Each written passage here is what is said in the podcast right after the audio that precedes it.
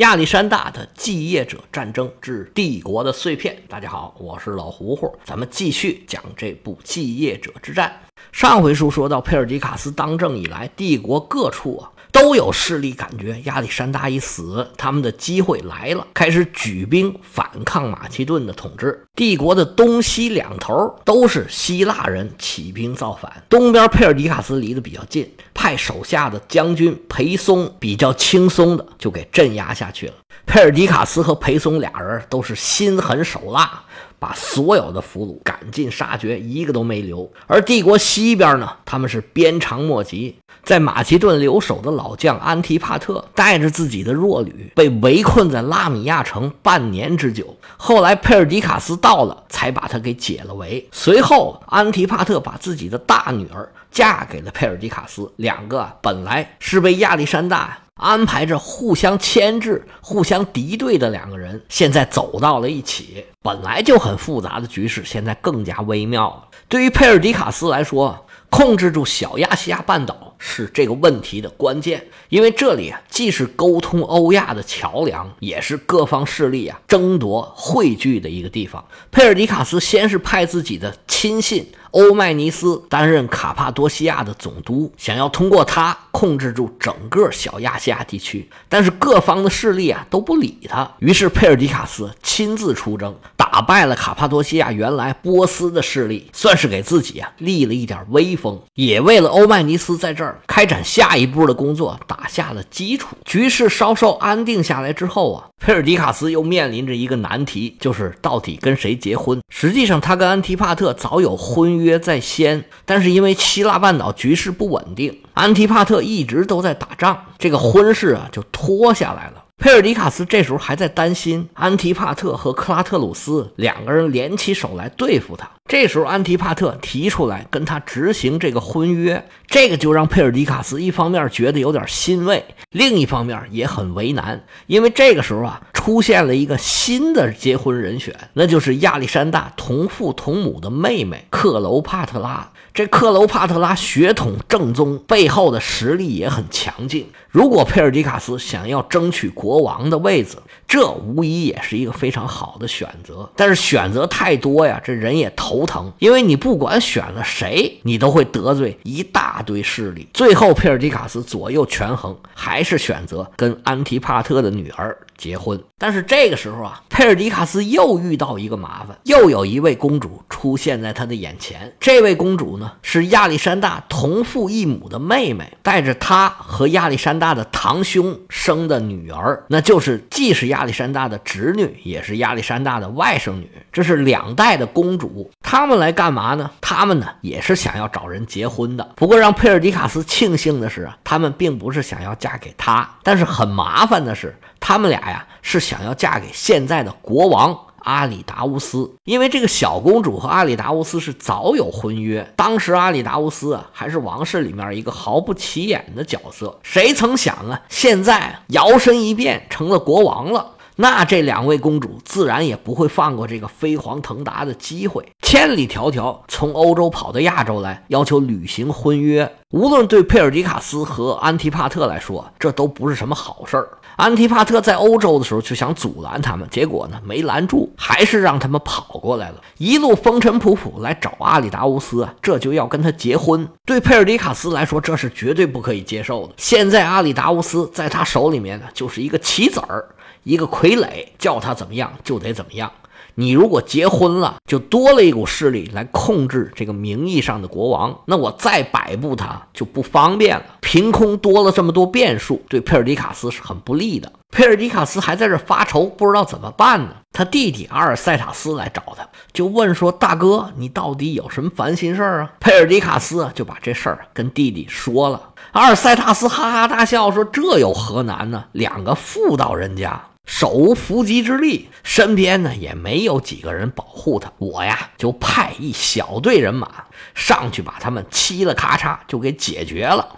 佩尔迪卡斯说：“这合适吗？”阿尔塞塔斯说：“那有什么不合适的？你就交给我吧。”佩尔迪卡斯说：“那行吧，这事儿啊就交给你去办。不过这事儿啊可不是什么光彩的事儿，你要切记保密。”阿尔塞塔斯说：“料也无妨，您就瞧好吧。”于是阿尔塞塔斯就带着自己的手下去伏击这两位公主。阿尔塞塔斯带着手下沿着海岸边的山路埋伏好了，远远的看着这两位公主的车队啊，呼呼隆隆开过来了。阿尔塞塔斯是一声令下。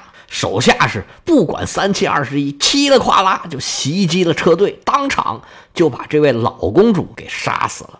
不过这士兵啊，突然反应过来，这是谁呀？我们为什么要杀他们呢？这些都是妇道人家，而且手无寸铁，我们可是光荣的马其顿战士，让我们干这事儿，我干不出来呀。后来又一问，原来这位年轻的公主啊，是亚历山大的侄女，或者说是外甥女，那我们就更不能杀他们了。马上收手，不但没有伤害这位公主，反而啊护送着他走完了剩下的路程。当时亚历山大去世仅仅两年时间，他们家族啊在马其顿人里还是有巨大的威望。佩尔迪卡斯这招弄巧成拙，气得他大骂自己的弟弟成事不足败事有余。你这个傻叉，我这一世英名都毁在你手上了。阿尔塞塔斯明知道自己办错事了，也不敢出声啊。那公主既然都已经到了，那没办法。他也不敢再违背这些马其顿士兵的意愿了，只好答应阿里达乌斯跟这个阿德亚俩人结婚。从此以后，他又多了一个名字，叫做欧律狄克。这个名字，在希腊人里面是非常的常见，经常是给美女起的一个像外号一样的名字。菲利也曾经有这么一个叫欧律狄克的妻子，这个名字源于希腊神话。她是俄尔普斯的妻子。这俄尔普斯啊，是著名的诗人和歌手。他的父亲是阿波罗。俄尔普斯和欧律狄克有很多的故事。我下一回单开一个番外，讲一讲这段希腊神话。我们在这儿啊，就不滋出那么远去了。还是说回佩尔迪卡斯，摄政王这次的作为啊，真是偷鸡不成蚀把米。这种坏事儿啊。你要干你就稳准狠，派你那个不靠谱的弟弟干坏事没干成，反而让人知道你干坏事这简直就是太糟糕了。佩尔迪卡斯本来就不是很高的声望，在这次事件之中又是大受打击，军队里反叛的情绪在悄悄的滋长，这件事的恶果啊会在后面的事件显现出来。而这次事件呢，虽然性质很恶劣，但是跟军队里面的大部分的利益啊是没什么关系，所以并没有引发直接的反叛。但是接下来的事情啊，是直接把佩尔迪卡斯的声望啊打翻在地。我给这期起名啊叫做琉璃，琉璃是我们中国的传统工艺品。它实际上就是彩色的玻璃，是高温烧制的，五颜六色，非常的漂亮。但这琉璃啊，有一个特别大的问题，它特别容易碎。你把它摔在地上，它当然是会碎啊。有很多琉璃，你不碰它，它也会自然的碎裂。在古代的时候，这琉璃是非常难得的，民间就更是难得一见。所以当时的人呢，把琉璃看作比玉器还要珍贵。但是这么珍贵的东西，它终究会破碎，这还是真让人很可惜呀。现在亚历山大这个帝国，表面上看还是又大又体面的这么一个大帝国，就像一块非常漂亮的琉璃。大家都知道它迟早要破要碎，但是呢，这时候很多人都想尽各种办法，想要保护它的完整。但是终究会有人打破这个平衡，这块漂亮的琉璃总会有人失手把它给摔在地上。这次动手的人啊，是托勒密。在亚历山大去世之后，商讨未来走向的那次大会上，托勒密就表现出来了，对佩尔迪卡斯并不买账。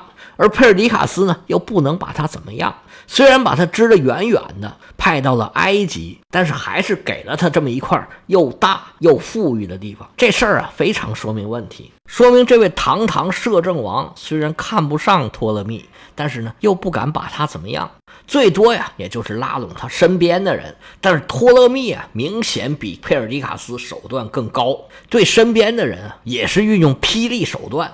该杀的杀，该发的发，很快就控制住了埃及的局势。其中一个最明显的例子，就是杀掉了佩尔迪卡斯给他派的副手，叫做克里昂米尼。这位克老先生啊，是出身于埃及的希腊人。亚历山大征服埃及的时候啊，他曾经在亚历山大手下立过功。亚历山大走的时候呢，就任命他当埃及和周围地区的一个长官。他并不是埃及的总督，但是他是负责总的收钱的。所有埃及的其他行省都要向他缴纳贡金。这位老先生可真是一个搂钱的耙子，大斗进，小斗出，缺斤短两，高利贷，苛捐杂税。都让他玩的是出神入化，当然亚历山大也是看中他这一点。而亚历山大呢，当时啊正忙着打仗呢，也没有时间收拾他，正好让他给自己啊提供战争的军费，你自己捞点捞点捞点吧，等打完仗再收拾你。而克里昂米尼得到亚历山大的默许啊，他更加是变本加厉。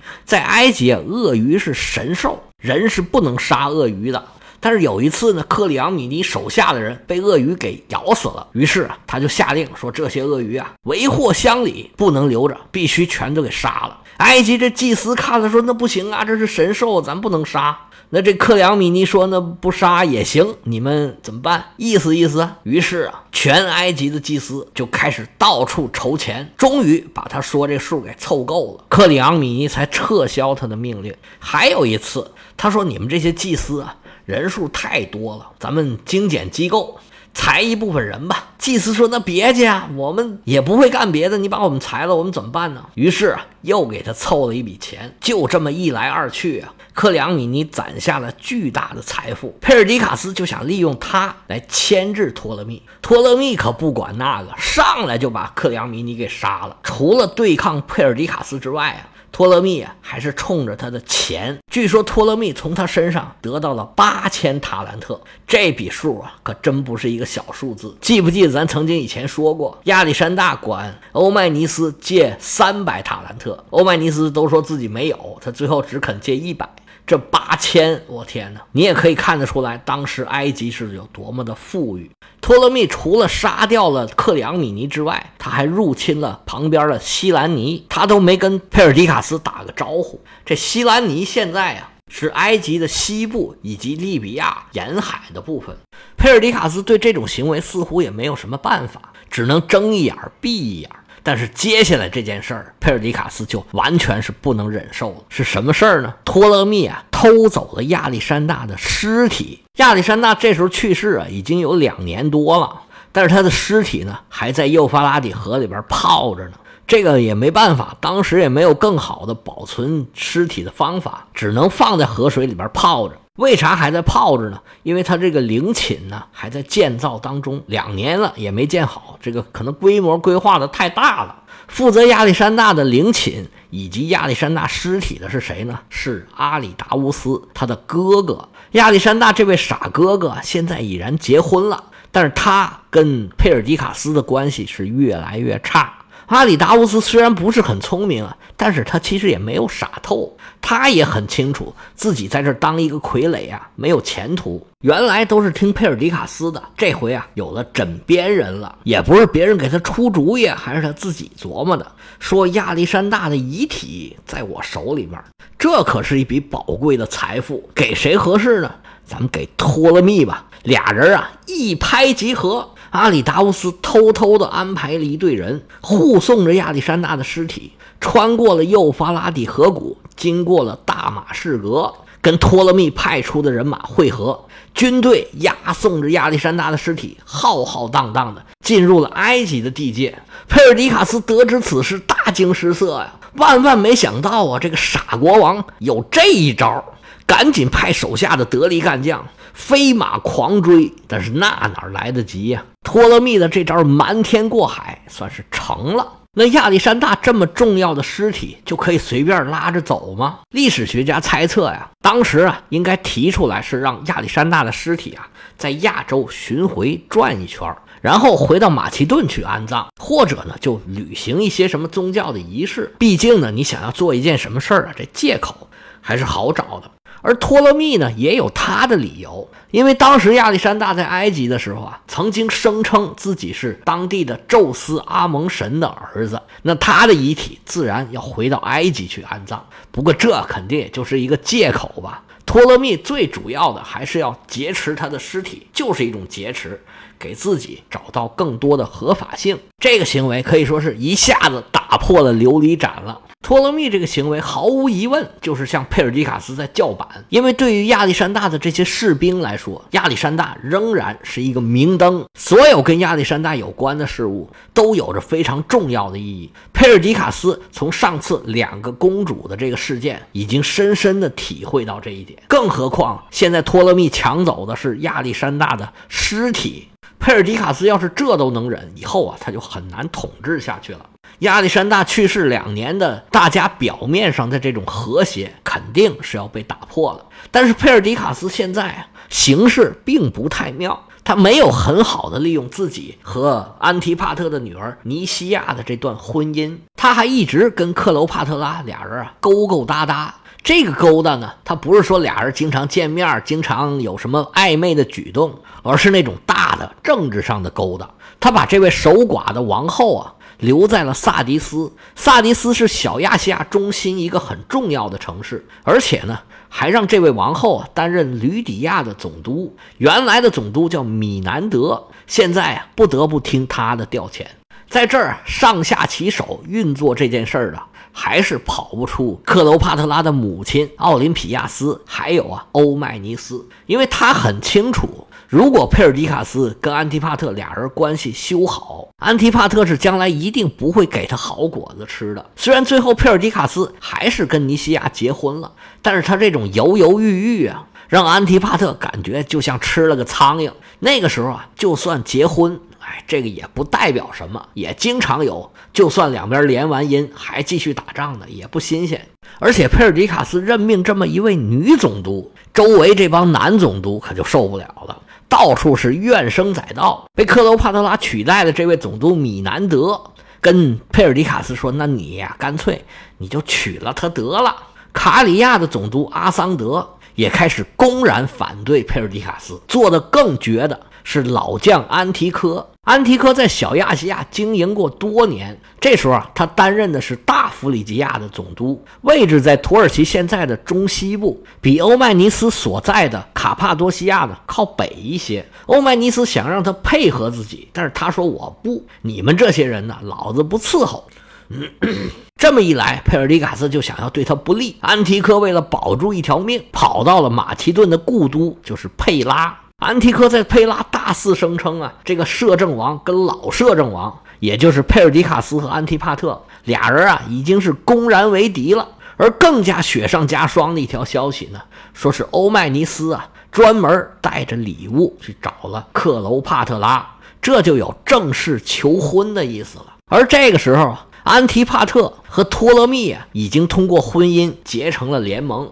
佩尔迪卡斯如果现在要有什么举动的话，他也需要慎之又慎，因为现在啊，如果他要开战，那就面临着双线作战。南边埃及的托勒密，他现在必须出兵去讨伐。而实际上，现在兵力更强的是北方的克拉特鲁斯和安提帕特联合起来的力量。